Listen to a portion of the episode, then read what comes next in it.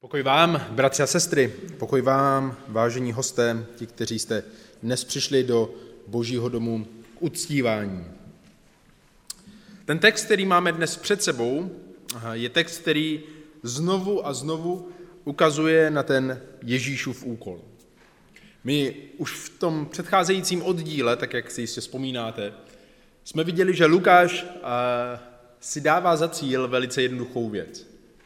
A to přesvědčit Teofila a nás, abychom rozuměli, co je skutečně Kristův úkol, co je skutečně ta Kristova mise, co je skutečně ten cíl, pro který on přišel. A tak eh, i nás dnes k tomu chce nasměřovat. Eh, Otočte si společně se mnou do Lukášova evangelia, do kapitoly 4 a budeme dnes studovat eh, text, který se nachází v 38. až 44. verši.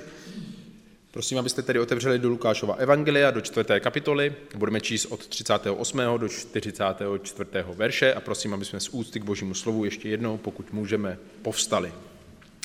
Já budu číst ze studijního překladu, tam se píše toto slovo v Lukášově Evangeliu od čtvrté kapitoly. Opustil synagogu a vstoupil do Šimonova domu. Šimonova tchýně byla služována velikou horečkou. I poprosili ho za ní. Postavil se nad ní, pohrozil horečce a ta ji opustila. I hned vstala a obsluhovala je. Když zapadalo slunce, všichni, kteří měli nemocné různými chorobami, přiváděli je k němu. On pak na každého z nich vkládal ruce a uzdravoval je. Od mnohých vycházeli i démoni kteří křičeli a říkali, ty jsi syn boží. Hrozili jim a nedovolali jim mluvit, protože věděli, že je mesiáš. Když nastal den, vyšel z domu a odešel na opuštěné místo. Zástupy ho hledali, přišli až k němu a zdržovali ho, aby od nich neodcházel. On jim však řekl, také ostatním městům musím zvěstovat evangelium Božího království, neboť k tomu jsem byl poslán a hlásal v judských synagogách. Tolik ze čtení Božího slova, budeme se modlit. Náš nebeský oče, králi a pane, děkujeme ti za tvé slovo, pane. Děkujeme ti, pane, za to, že znovu i toho dnešního rána nám ukazuješ, co je to skutečně důležité. Proč jsi přišel, pane? A to, proč jsi přišel, je kvůli tomu, aby si nás vykoupil. Prosím tě za každého jednoho z nás, pane, prosím, aby jsme dnes, a možná zvláště dnes, když budeme i přistupovat k večeři páně, rozuměli tvému slovu a té, tomu volání Evangelia. Abychom nikdy neodešli z tohoto místa, bez toho, aniž bychom nepoznali, kým ty jsi. Za to se modlím ve jménu Pána Ježíše Krista. Amen. Amen. Amen. Já mám pro vás eh, toho dnešního rána, bratři a sestry, takovou zajímavou otázku. Eh, toužili byste potom, eh, a možná ani radši nemusíte odpovídat, eh, toužili byste potom, aby naše služba jako zboru byla úspěšná? Kdo z vás by nechtěl, aby v našem schromáždění nebylo místo k sezení? Jak toho ale docílit? Je to jednoduché celkem, že? Mluvme o toleranci a lásce. Vyhněme se slovům o hříchu, pekle a soudu. A pokud bychom měli nějaký dar, nejlépe uzdravování, používejme ho. Ale hlavně však po nikom nic nechtějme a neukazujme na jejich stav před Bohem. A budeme mít v očích tohoto světa úspěšnou službu.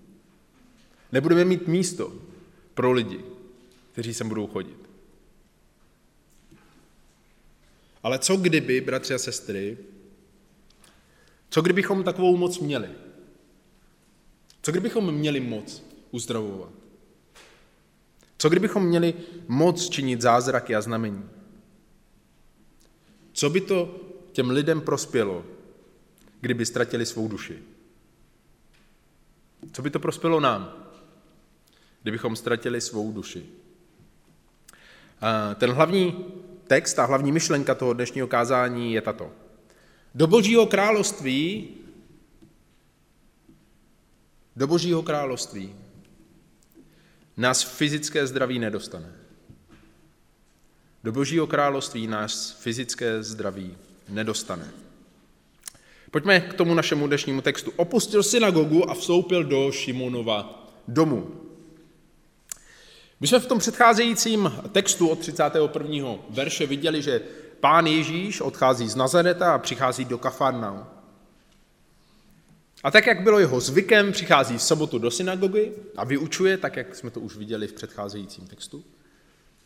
A viděli jsme, že byli ohromeni nad tím kázáním. Viděli jsme, že byli ohromeni nad tím slovem, protože pán Ježíš vykládal boží slovo. Bral boží slovo tak, jak je a neodkazoval se na jiné rabíny, neodkazoval se na jinou tradici, neodkazoval se na nic, ale vykládal boží slovo. A uprostřed toho schromáždění té synagogy byl člověk, který měl démona. A ten uprostřed kázání vykřikl a pán Ježíš toho démona následně vyhání. A když se toto stalo, odchází po tom schromáždění ze synagogy a vstupuje do Šimonova domu. Vidíme, že ho nikdo nevleče, tak jako v Nazaretu, nechtějí ho zabít, ale pravděpodobně ho sám Šimon zve, aby byl jeho hostem. Právě možná kvůli tomu, že byl svědkem toho, co pán Ježíš před chvíli udělal. A my za chvíli uvidíme ten důvod, proč. Si to aspoň myslím já. Šimon, který se později stává apoštolem Petrem, nám zde není představen. Nic o něm nevíme, jenom, jenom že pán Ježíš vstoupil do jeho domu. A protože známe historii, tak víme, kdo to je. Ale v téhle chvíli je naprosto neznámý. A to může mít dva důvody. Buď ho všichni znali, kterým Lukáš píše, což je pravděpodobné, ale spíš je to kvůli tomu, že tento text není o něm. Tento text není o Petrovi. A tak Ježíš jde. Přijímá pozvání a vstupuje do Šimonova domu. A další informace, kterou my máme v tom našem textu, bratři a sestry, je, že Šimonova tchýně byla sužována velikou horečkou. Šimonova tchýně byla v horečkách a v tehdejší společnosti nebylo nic neobvyklého, že několik generací lidí žilo pod jednou střechou. Tak, jak to znáte pravděpodobně i ze svých životů. A tak nebylo neobvyklé, že nejen rodiče Šimona, ale rodiče jeho manželky, o které víme z pozdějších textů, když uh, si Pavel stěžuje, že jenom Šimon snad může mít sebou na svých cestách manželku, ne, proč nemůže i Pavel, že? A, Barma, a Barnabáš, ale my vidíme, že pravděpodobně i její, její maminka tam byla. A popis její situace, kterou nám předkládá Lukáš, je velice vážný, bratři a sestry, velice složitý. Sužovala ji veliká horečka. A Lukáš používá tento výraz, aby jako lékař ukázal na závažnost té dané situace. Jinými slovy, to nebylo 37,5. Nebylo to něco, co by se dalo vyléčit pouze odpočinkem. To, co tady Lukáš představuje, je, že ona stála na Prahu života a smrti. Její horečka lehce mohla vne- přinést smrt do jejího života. A podle mě, bratři a sestry, to Šimon věděl. Proto se domnívám, že jeho pozvání Pána Ježíše do jeho domů bylo vyjádřením jeho naděje a jeho víry. Víry v to, že Pán Ježíš má moc nejen nad démony, ale že on má moc i nad nemocemi. A že má jinými slovy moc, protože je Mesiáš, který přichází, protože věřil těm slovům, které před chvíli pán Ježíš pronášel v synagoze. A to nám ukazuje na Šimonovu lásku k jeho tchýni. Možná jste někdy slyšeli nějaké vtipy o Šimonovi a jeho tchýně, dnes je nebudeme opakovat. To, co nám říká Boží slovo, je to, že pán Ježíš přichází do Šimonova domu a první informace, kterou tady vidíme, je, že Šimon ho pravděpodobně pozval kvůli tomu, že svou tchýni miloval. A to nám, ta víra, ta láska je právě vyjádřena v tom, co vidíme jako poslední odstavec této věty. I poprosili ho za ní. I poprosili ho za ní. Nevíme, zda to byl Petr sám, ale každopádně víme, že tomu jako hlava rodiny nezabránil. A možná se ptáte, proč by měl? Proč by, proč by měl bránit někomu se zeptat Pána Ježíše, jestli by snad někdo nemohl uzdravit jeho tchýni? Víte, ta situace, ta doba, ve které se nacházíme, nebyla lehká pro, věří, pro věřící židy. Protože pořád jsme v sabatu. Pořád jsme v sobotě. Ta situace, ve které se nacházíme, je chvíle, kdy židé měli přísný zákaz pracovat. Nesměla se vykonávat žádná práce, byl to den odpočinku. Chvíle, která měla být oddělena jenom pro Boha. A my vidíme v pozdějších textech, že to byl právě jeden z důvodů, proč pána Ježíše farizeové nenáviděli. Protože porušoval sobotu. A jestli jste byli včera na konferenci, já jsem si tuto poznámku pak dopsal, tak tomu možná lépe rozumíte, anebo se na tu konferenci můžete podívat, protože i v Talmudu je zaznamenáno, že židé budou mít takové postavení v nebi podle toho, jak uctívali sabat. Umíte si to představit, bratři a sestry?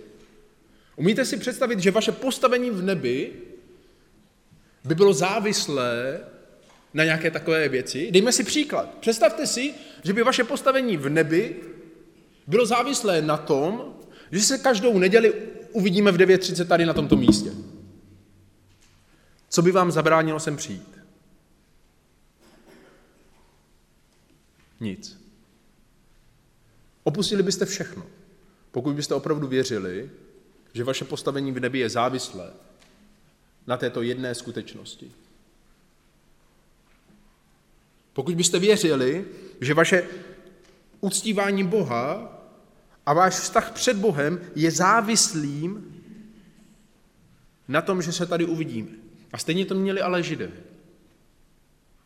A tak Petr, když nechává, aby někdo, možná sám on, poprosil pána Ježíše v sobotu, aby uzdravil jeho tchýni, znamenalo to, že vlastně se vzdává v té své mentalitě tady této víry.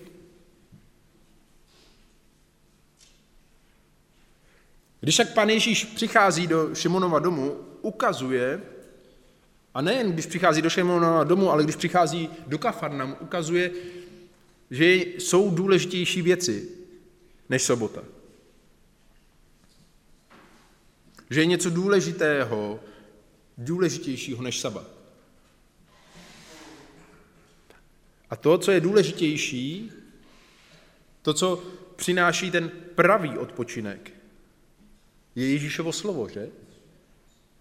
Na, kterém on, na které on odkazuje. Je to to jeho učení. A proto ve chvíli, kdy někdo prosí za tu Petrovou tchýni, tak co dělá pán Ježíš?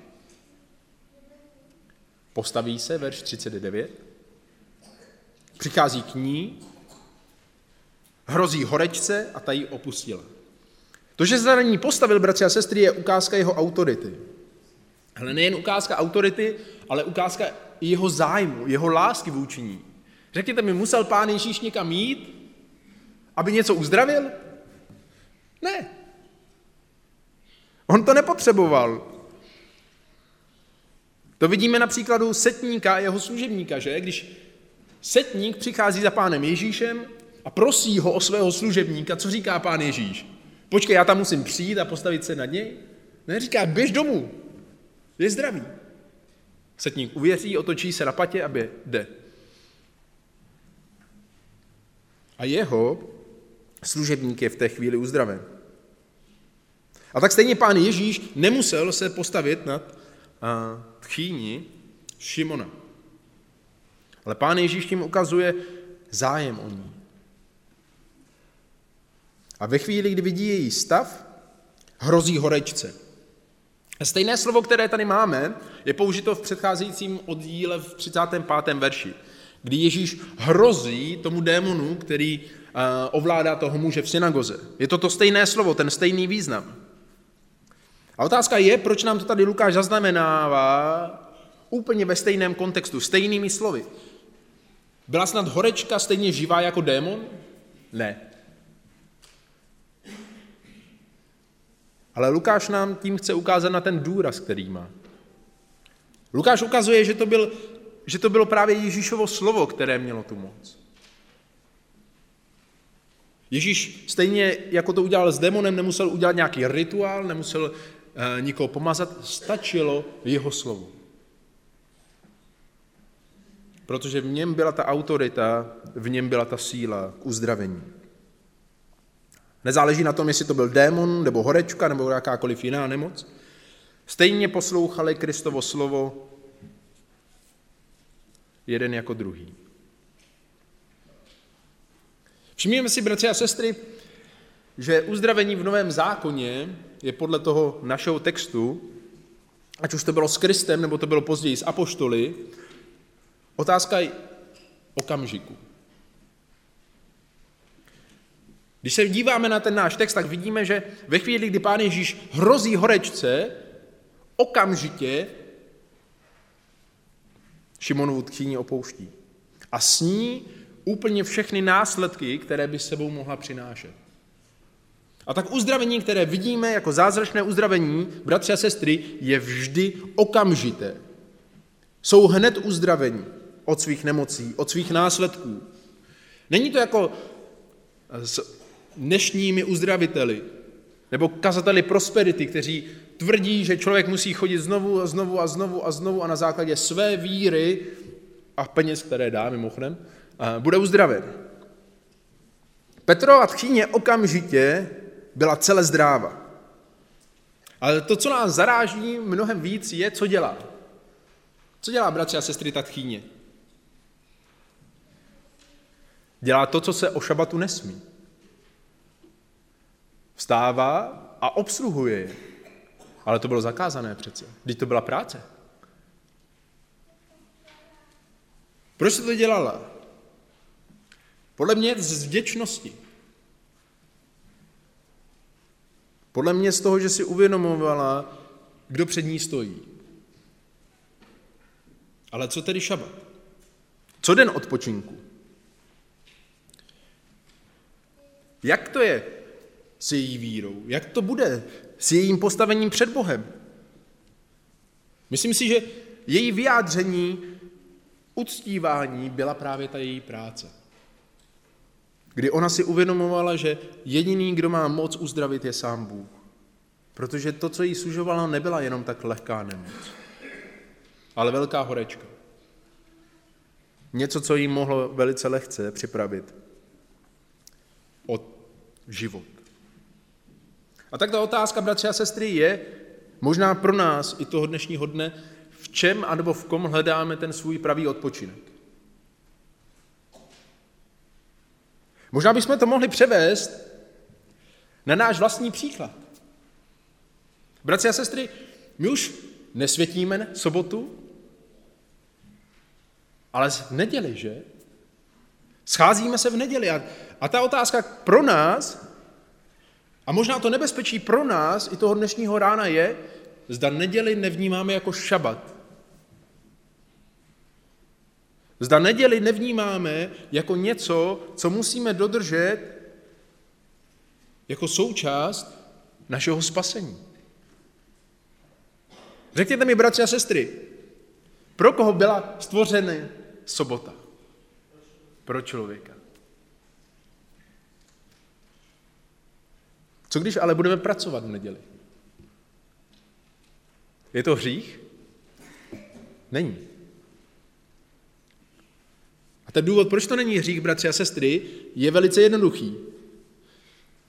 Protože naše odpočnutí před Bohem není závislé na dnu.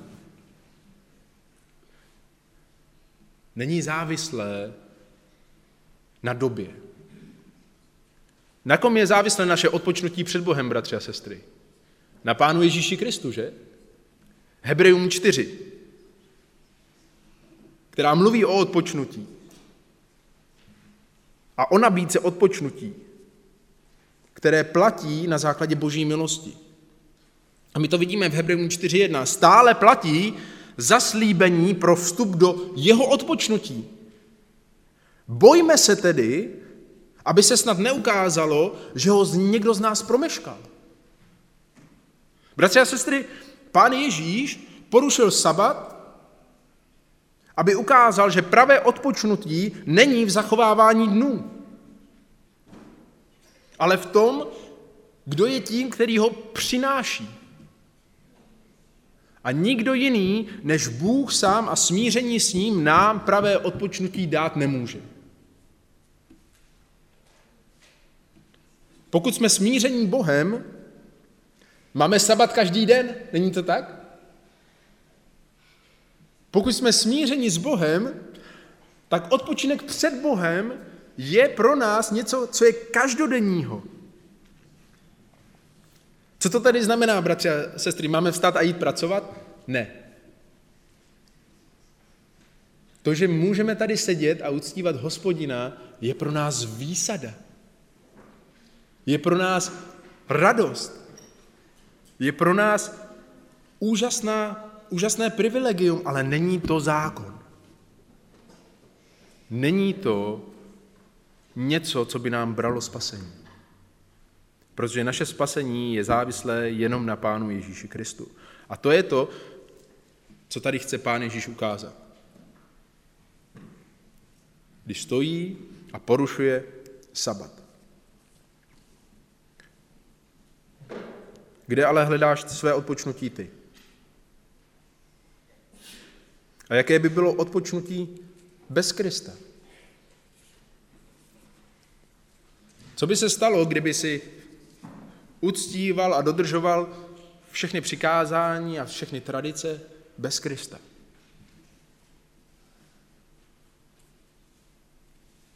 Pojďme dál. Verš 40. Když zapadlo slunce, všichni, kteří měli nemocné různými chorobami, přiváděli ho k němu. Když skončil sabat, Začali přicházet ostatní. A my víme, bratři a sestry, že den v židovském národě končil nocí. Že? Začínal západem slunce a končil západem slunce. Proto pán Ježíš byl v hrobě tři dny. Pátek, večer začala sobota, potom co umřel, a večer začala neděle. A ráno vstál. I když teoreticky to byly podle našeho vnímání dny dva. Když tedy skončil sabat, vidíme, že všichni židé začali postupem přicházet. A ten důvod, proč přicházeli, je, že viděli Ježíše udělat zázrak v synagoze. Slyšeli ho říkat ty slova, která pronášel. A tak všichni, kteří měli v rodině někoho nemocného nebo demonizovaného, nebo slepého, nebo hluchého, přiváděli ho k němu. Jak na to bude Ježíš reagovat? My vidíme, bratři a sestry, a Lukáš nám to schválně ukazuje, že jeho služba je čím dál širší, že?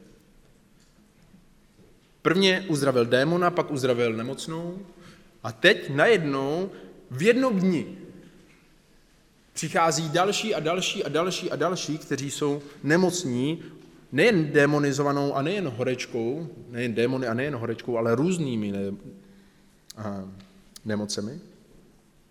A tak ta jeho služba je stále širší. protože se to všechno stalo během jednoho dne. A podívejte se ale, jak Ježíš reaguje. On pak na každého z nich vkládal ruce a uzdravoval je. Bez ohledu na to, kdo to byl, Ježíš šel od případu k případu a vkládal na ně ruce. A já se ptám, proč na ně vkládal ruce. Musel pán Ježíš na někoho vložit v ruce, aby ho uzdravil? Ne. Stejně jako tam nemusel stát. Už, už, už jsme dvakrát viděli v tom jednom dni, v té jedné sobotě, že pán Ježíš uzdravuje bez vkládání rukou. Proč tedy najednou v této chvíli na všechny ty, kteří přichází do Šimonova domu, vkládá ruce? Je to stejný důvod, proč se postavil nad jeho tchýní, nad Šimonovu tchýní. Vkládání rukou bylo spojeno více s požehnáním, bratře a sestry, než s uzdravováním v prvotní církvi. Jinými slovy, Ježíšovo vkládání rukou, jeho chození od případu k případu, bylo projevem jeho zájmu o dané lidi. Bylo projevem jeho lásky vůči ním. A nejenže uzdravoval, ale z některých dokonce vyhání démony. A hrozí jim, že? Stejně jako to udělal s horečkou, stejně jako to udělal s démonem předtím. A hrozí jim kvůli tomu, aby umlkli. A ten hlavní důvod, proč, je proto, že oni věděli, kdo je. A Ježíš nechtěl, tak jak jsme viděli v té předcházející neděli, nechtěl, aby takoví o něm vydávali svědectví. Protože je nepotřeboval. Už to samo, že je vyháněl, totiž bylo svědectvím o tom, kdo je. Už to samo, že uzdravoval, bylo svědectvím o tom, kdo je.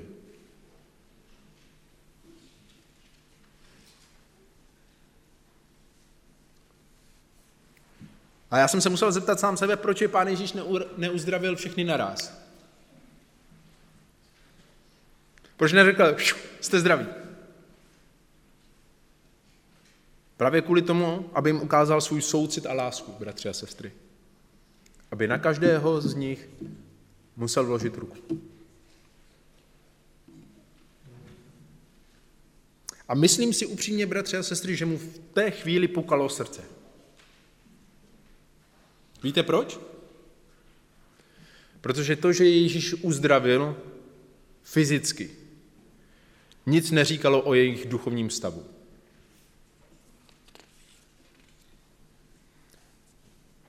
Nic neříkalo o tom, jak oni se staví k Ježíši. Víte, dar léčení v Novém zákoně nebyl dán, aby věřící byli zdraví. A nebyl dán, aby nevěřící byli zdraví. Proč byl dán dar uzdravování v Novém zákoně, bratři a sestry? Přesně tak. Jako znamení. Jako znamení pravdivosti Evangelia jako důkaz slov, které byly pronášeny. A tak, když přichází lidé za Ježíšem a jsou uzdravováni, kolik z nich si myslíte, že se to spojilo se slovy, které on pronášel pár hodin předtím?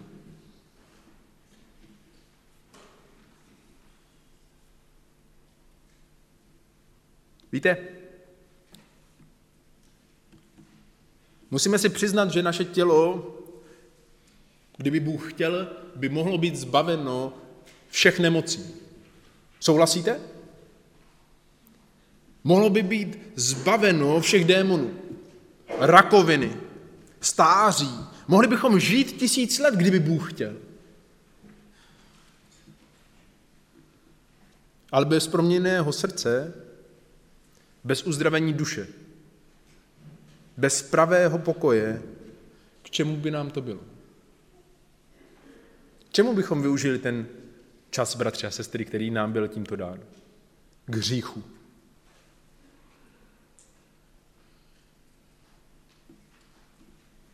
A nakonec bychom stejně zemřeli.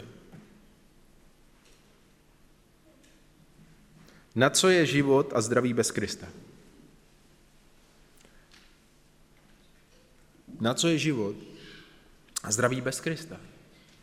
Na co je dodržování tradic? Bez Krista. Jak jsi na tom ty dnes? Jak jsi na tom ty dnes? V kom hledáš ten svůj odpočinek? V čem hledáš zdroj svého zalíbení před Bohem? Proč si myslíš, že tě Bůh bude mít rád? Kom hledáš své zdraví? V kom hledáš své uzdravení? K čemu by nám bylo, kdybychom získali, bratři a sestry, celý svět, ale svou duši bychom ztratili?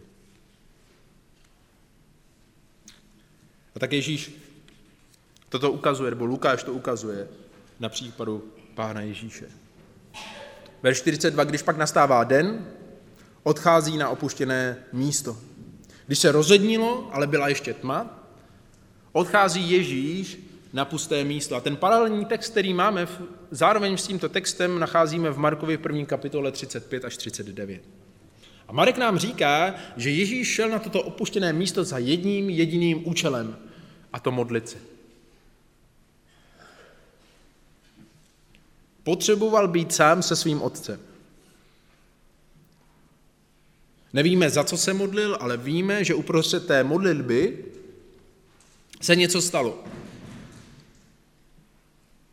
Ježíš je překvapen zástupem. Zástupy ho hledali, přišli až k němu a zdržovali ho, aby od nich neodcházel. Ve chvíli, kdy Ježíše ráno nemohli najít, začali ho hledat. A hledali ho tak dlouho, až ho nalezli. Což znamená, bratři a sestry, že pan Ježíš se nemodlil pět minut.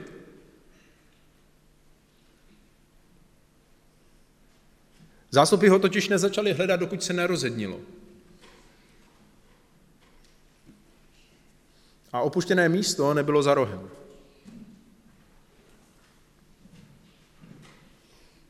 Ale zástupy lidí, kteří byli v Kafarnaum, něco chtěli. Evidentně chtěli, aby o nich, u nich zůstal, aby neodcházel. Ale otázka je, proč to chtěli, bratři a sestry. Bylo to kvůli zvěsti, kterou Ježíš hlásal? Bylo to kvůli víře, kterou v něj měli? Ne. Bylo to kvůli těm zázrakům, že?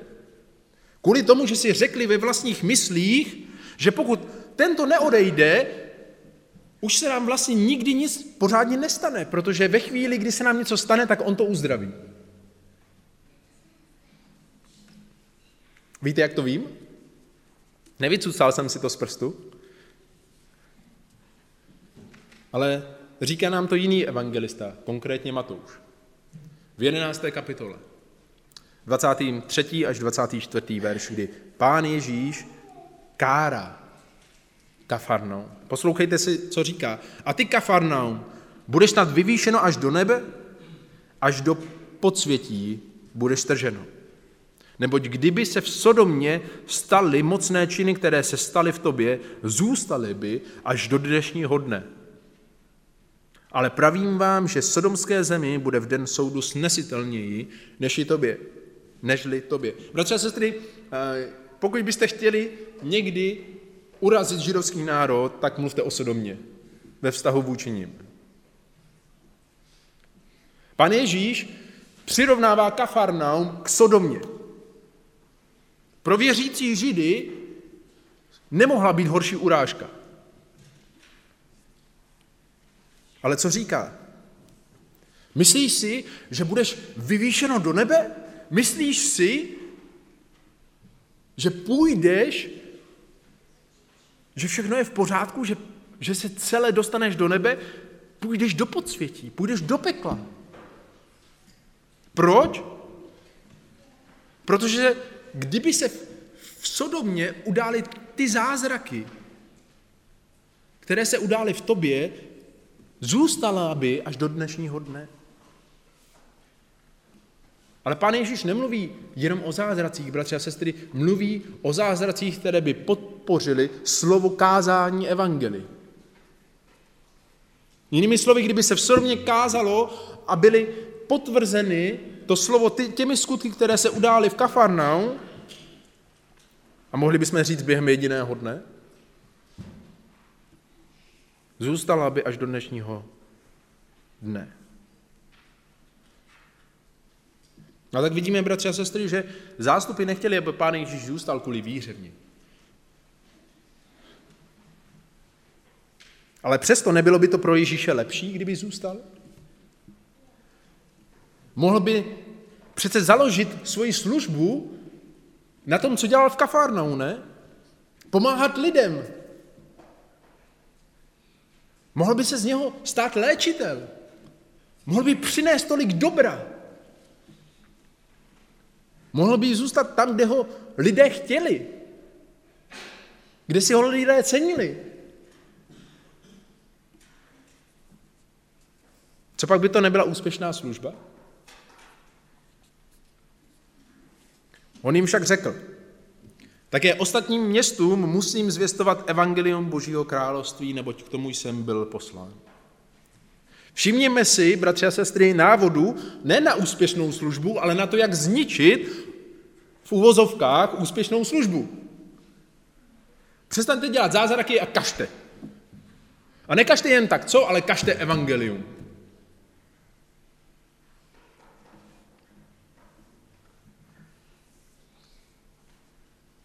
To bylo Ježíšovým cílem. Jaké odpočnutí, jaká tradice, jaké zdraví bez ní. Co nás může dostat do nebe? Ježíš říká, já s vámi nebudu zůstávat, protože můj úkol jsem tady splnil. Už jste slyšeli evangelium. Už jste viděli znamení pravosti. Jak na to ale budete reagovat? To je ta otázka.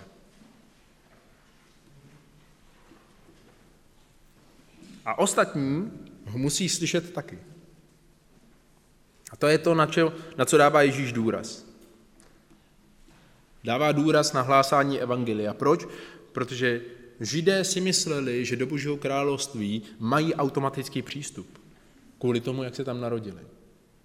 A proto pán Ježíš říká, já musím zvěstovat evangelium Božího království, musím zvěstovat to, že do Božího království nemáte automatický přístup. Kvůli tomu, že jste židé, ale automatický přístup nemá nikdo. Člověk musí uvěřit, aby mohl vstoupit do Božího království. Nestačí dodržovat tradici, musíte nacházet ten pravý pokoj. Nestačí být fyzicky zdraví, musíte být duchovně zdraví.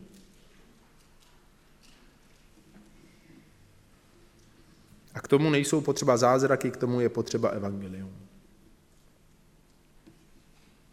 Bez víry se totiž není možné Bohu zalíbit.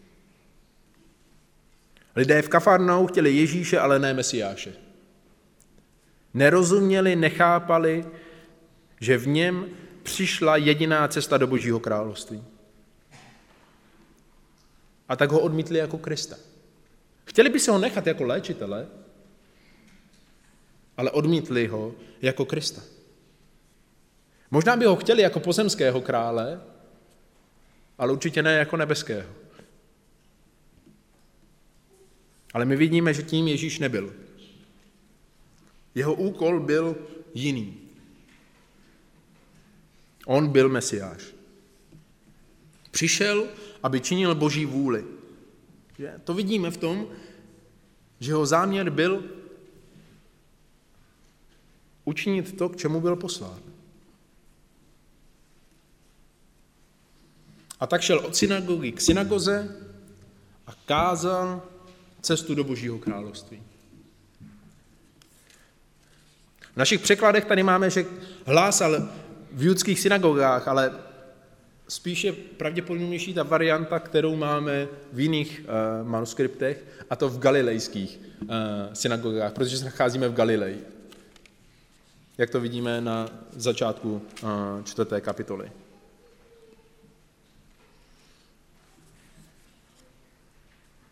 A tak Ježíš jde od synagogy k synagoze. Od města k městu. A hláš, hlásá tu stejnou zprávu. A moje otázka je, toho dnešního dne, na čem zakládáš svůj odpočinek před Bohem ty? Na čem zakládáš, nebo jak moc si ceníš svého zdraví ty? Možná se ti dnes udělá líp, nebo možná, možná si dnes zdraví, ale k čemu ti to je? K čemu tě to vede? A možná si naplnil ve svém ve své hlavě, ve svém srdci tradici. Přišel si do tohoto domu, ale přišel si kvůli tradici? Nebo kvůli tomu, že se bojíš, že by ti to mohlo vzít spasení? A nebo si přišel kvůli Kristu? Přišel si kvůli uctívání.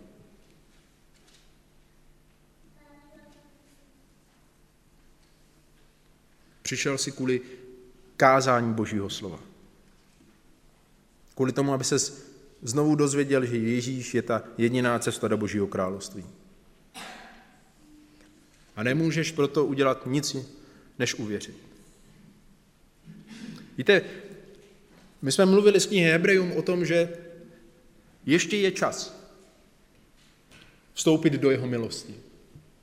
Ještě je čas vstoupit do jeho odpočnutí, které on nabízí v milosti skrze Pána Ježíše Krista, ale ten čas je dnes. A písmo nás varuje, abychom nikdy, ne, nikdo z nás nepromlhal ten čas milosti. Možná tu dnes sedíš a nevěříš Pána Ježíše Krista. Dnes je ta příležitost v něj uvěřit. Dnes je ta milost pro tebe ve tvém životě v něj uvěřit. Dnes tě Bůh volá.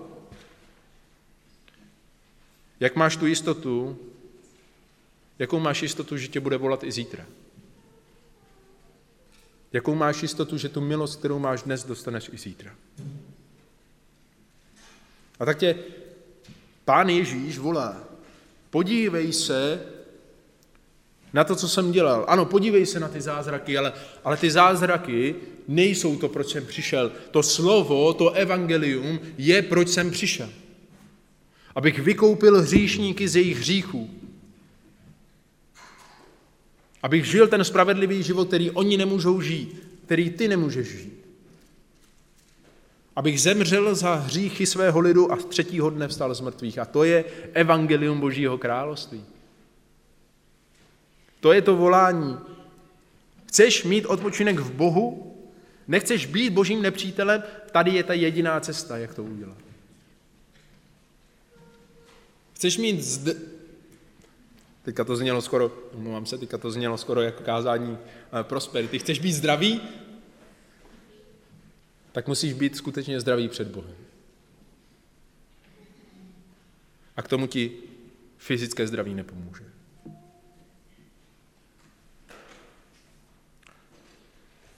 Uvěř v Pána Ježíše Krista. Čiň pokání a budeš zachráněn. Ale jak víš, že tuhle milost dostaneš i zítra? A co ty, bratře, sestro? Na co zaměříš své srdce dnes? Je to opravdu na hledání hospodina?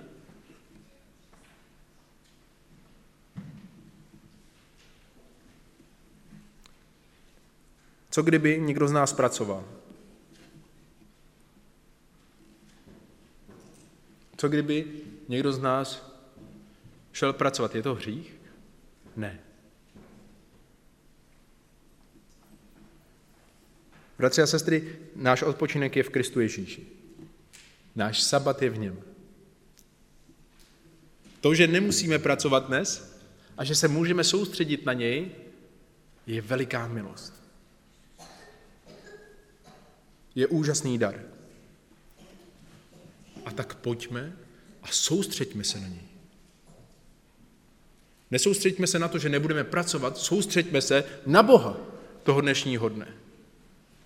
Nesoustřeďme se na to, co nebudeme dělat, ale soustřeďme se na to, co budeme dělat pro něj. Jak ho dnes budeš poznávat? Jak se dnes budeš pokořovat? Jak ho dnes budeš uctívat? když odejdeš z tohoto místa.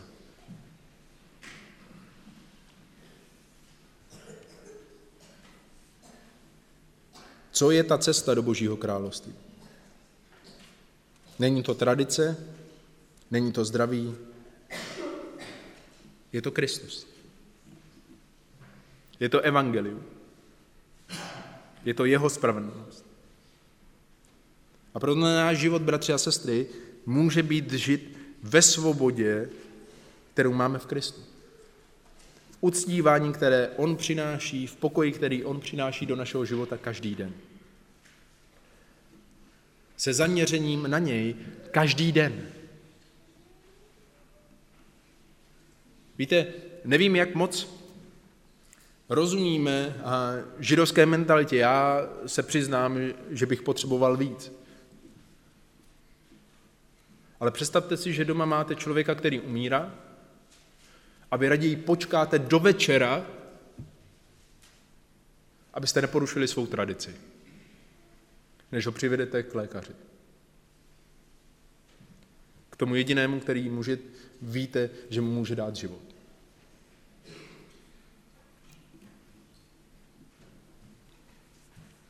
A jak je to s námi, bratři a sestry?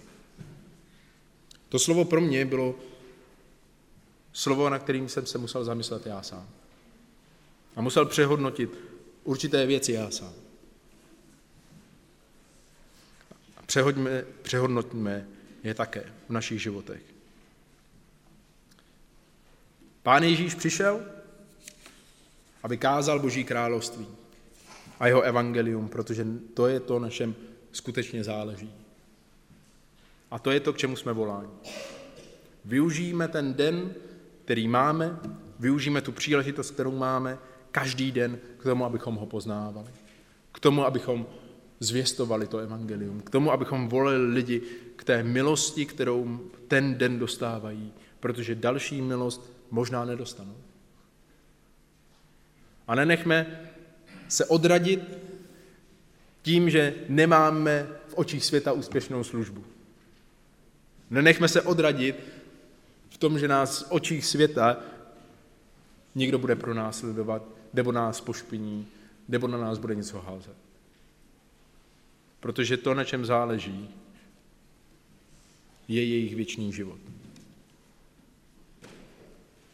A ten můžou dostat jenom v krze Pána Ježíše Krista.